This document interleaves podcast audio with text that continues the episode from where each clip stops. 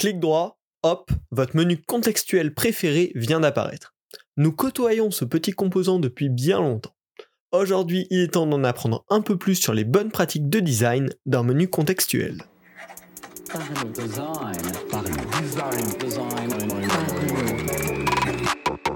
La saison 5 de Parlons Design est soutenue par ZKKOS Theory, le site des product designers.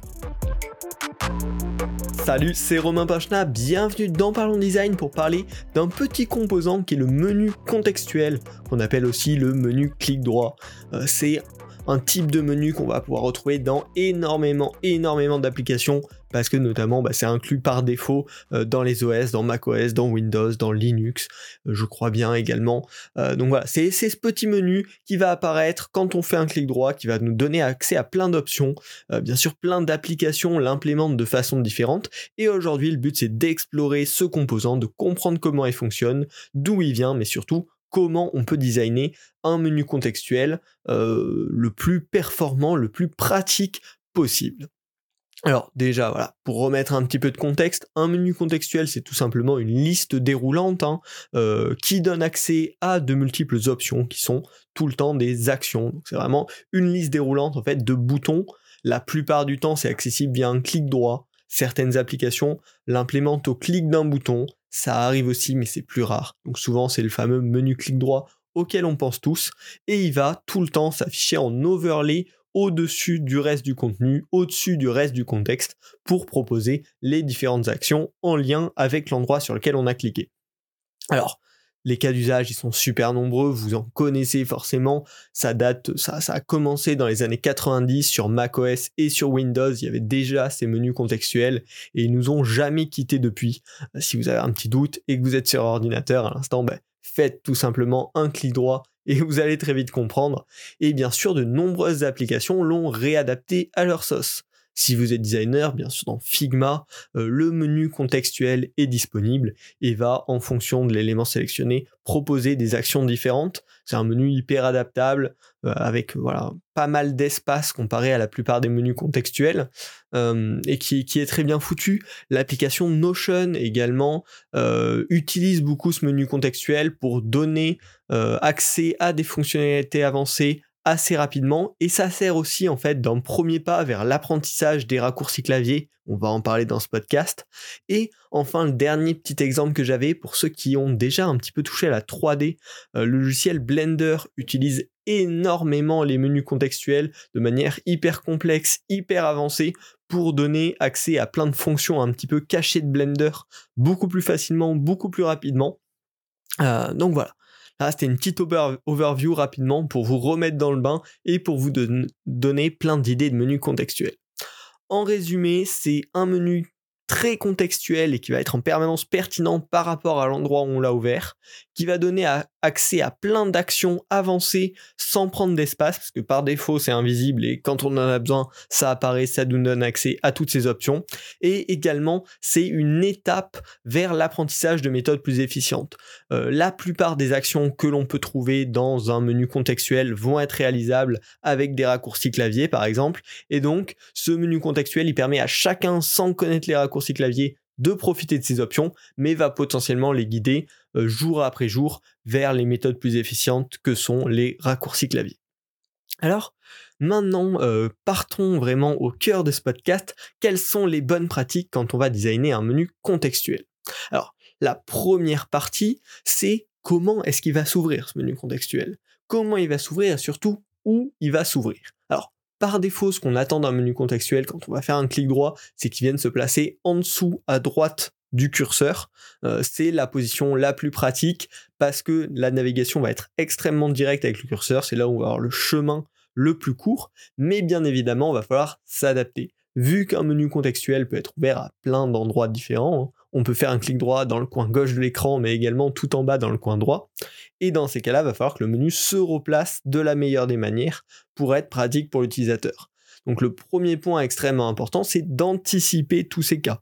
Comment on va réorienter le menu en fonction des endroits où il est activé, quelles vont être les règles de replacement?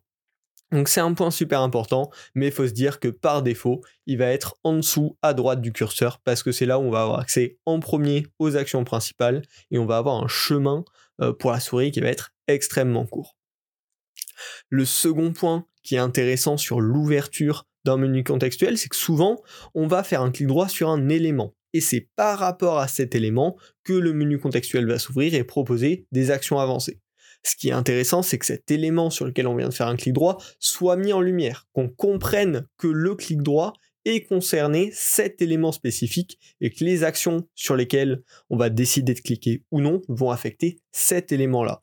Euh, des logiciels le font très bien. Notion, par exemple, quand on va faire un clic droit sur un élément, ben, le bloc en question qui est concerné va être passé en bleu et on va comprendre que ben, si je clique sur Delete euh, sur, euh, sur ce menu contextuel, bah, ça va supprimer cet élément-là. Donc c'est un truc auquel on va pas forcément penser dans un premier cas euh, quand c'est la première fois qu'on design ce type de menu, mais qui en fait est extrêmement important parce que ça donne le contexte du menu contextuel à l'utilisateur.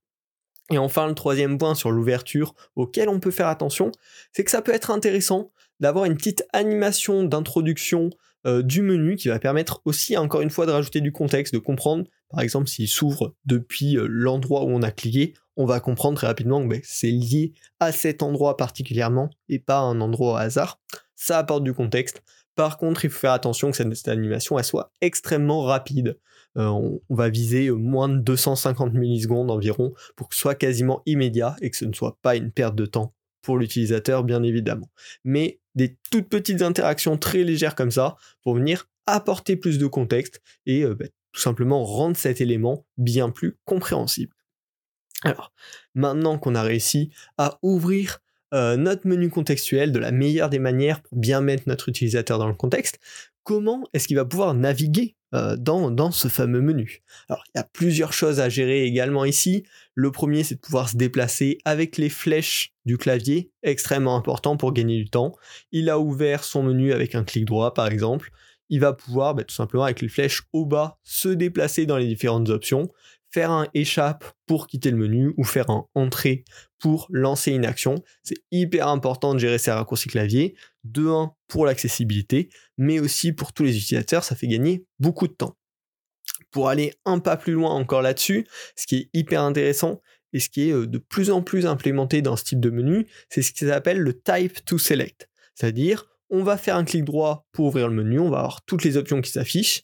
Et par exemple, si on revient sur notre exemple de, Notion tout à l'heure, je vais commencer à taper DE sur mon clavier et ça va venir directement me proposer l'option Delete, ça va venir la sélectionner automatiquement sans que j'ai à me déplacer dessus ou à venir cliquer dessus.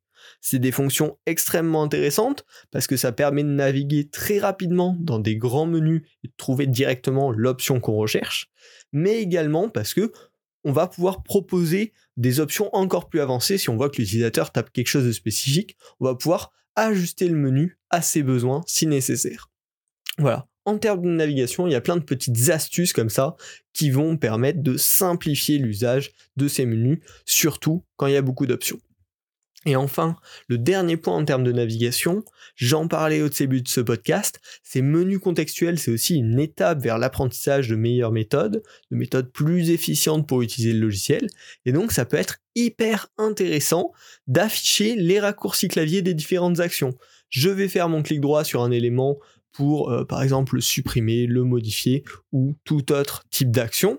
Eh ben, on va montrer que si je fais si j'appuie sur la touche delete de mon clavier ou si je fais un euh, commande n'importe quelle lettre qui va avec, je vais pouvoir faire cette action plus vite. Et du coup, les premières fois, je vais utiliser le menu contextuel.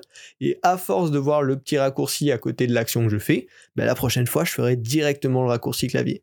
Et finalement, le, le menu contextuel va devenir un outil d'apprentissage pour les utilisateurs. Et c'est là que ça devient hyper intéressant. C'est une étape, un entre-deux vers euh, l'accès à des fonctionnalités plus avancées de votre logiciel. Enfin, on va pouvoir continuer avec la partie interaction.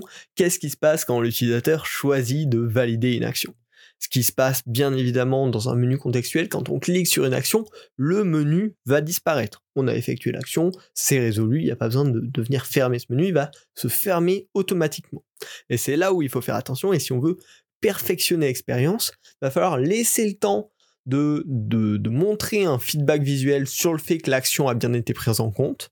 Donc un petit effet de, de hover, de clic, voilà. Un, petit effet visuel qui permet de comprendre que l'action est bien passée. Un feedback très léger. Laisser un petit délai et ensuite faire disparaître le menu. C'est bien mieux que le comportement par défaut qui serait de faire disparaître le menu immédiatement.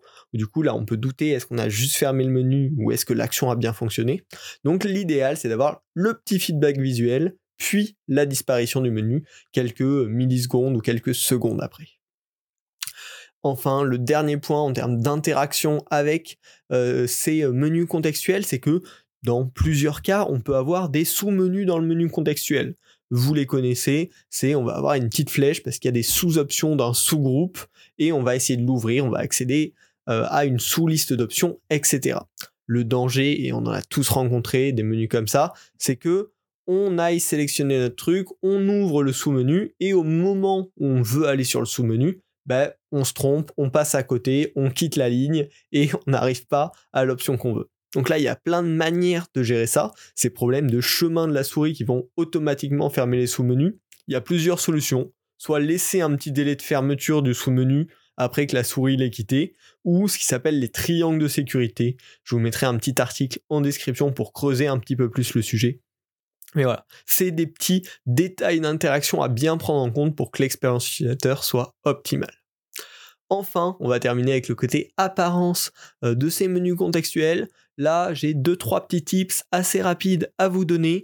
La première, c'est de bien penser à séparer les différentes actions d'un menu contextuel par groupe d'actions. En général, on va utiliser un petit filet qui va séparer les différentes actions. Par exemple, s'il y a des actions d'édition, de mise en forme et euh, d'optimisation, bah, on va essayer de séparer. Ça permet d'avoir une lecture beaucoup plus simple, beaucoup plus agréable des différentes actions accessibles via le menu contextuel. Également, euh, un, usage qui peut être intéressant, c'est l'usage d'icônes euh, avant les labels des différentes actions. Ça va permettre très rapidement bah, à l'utilisateur de scanner sans même avoir à lire les différentes actions et de faire son choix beaucoup plus rapidement. Par contre, attention, s'il y a beaucoup d'options, des menus avec des dizaines d'options, des voire plus, l'icône, ça va devenir néfaste à la lecture. C'est-à-dire que quand il y a trop d'options, on n'est pas capable de décrypter toutes les petites icônes. Et souvent, en plus, les icônes vont pas être assez bien designées parce qu'il y en a trop pour qu'elles soient hyper reconnaissables, hyper précises. Et du coup, dans ce cas-là, mieux vaut garder uniquement le label. L'utilisateur va pouvoir le scanner très rapidement en lisant juste les deux, trois premières lettres du mot à chaque fois et ira beaucoup plus vite.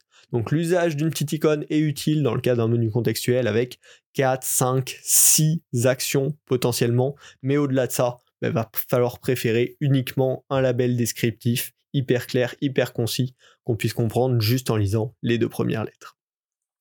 Et enfin, la dernière petite astuce côté apparence, c'est que dans un menu contextuel, pour X ou Y raison, certaines actions des fois peuvent être indisponibles. Euh, on va pouvoir euh, copier et euh, coller, mais des fois il n'y a rien à coller, donc on va pas pouvoir coller. Dans ce cas-là, euh, au lieu de supprimer juste l'option coller du menu contextuel, il est plus intéressant de la griser. Pourquoi? Parce que ça va permettre à l'utilisateur de savoir que quand il clique sur ce type d'élément avec le menu contextuel, il peut avoir accès à ce type-là d'action, d'option, que pour le moment c'est pas disponible, mais derrière il va savoir en tout cas que c'est présent et que c'est ce type de fonctionnalité qu'il peut trouver là. En gros, ça va lui permettre d'être rassuré que quand il clique sur ce menu là, il y a toujours la même disposition, toujours le même type d'action et de pouvoir apprendre et découvrir euh, à quoi il va pouvoir accéder plus tard. Voilà. En conclusion, euh, c'est un bon gros composant malgré sa toute petite taille. C'est extrêmement puissant. Euh, voilà, là on a vu plein de petites optimisations qui peuvent transformer ce petit composant en clairement en meilleur ami de vos utilisateurs et faire la passerelle entre un utilisateur débutant et un utilisateur avancé qui va découvrir les fonctionnalités avancées jusqu'à les connaître de lui-même, connaître les petits raccourcis clavier, toutes les astuces. Euh, ce menu contextuel, c'est vraiment voilà le le petit outil pour accéder à du plus puissant de manière très simple et très efficace. J'espère que ce podcast vous a plu. Je vous mettrai en description l'article sur lequel je me suis beaucoup appuyé euh, pour ce podcast et qui euh, notamment pousse un petit peu plus en détail l'histoire du chemin de la souris et de comment on peut optimiser la navigation dans les sous-menus. Euh, Et puis, et puis voilà. Euh, si ce podcast vous a plu, n'hésitez pas à le partager, bien évidemment. Ça permet de faire grandir la communauté du podcast. Puis ça me fait toujours plaisir euh, de, voir que, que, vous appréciez Parlons Design. Et si vous voulez plus de ressources design sélectionnées à la main, des articles, des vidéos, euh, je partage depuis plusieurs mois maintenant tous les meilleures ressources design que je trouve gratuitement sur Partage en Design. C'est une newsletter et un flux RSS pour ceux qui utilisent notamment outils comme Feedly. Vous pouvez vous y abonner, c'est gratos euh, et c'est que de la ressource design sélectionnée à la main, donc des trucs qui m'ont intéressé, qui m'ont intrigué, euh, que je vous partage. Donc n'hésitez pas, les liens sont en description. Et puis on se retrouve la semaine prochaine pour un nouvel épisode de Parlons Design. Salut.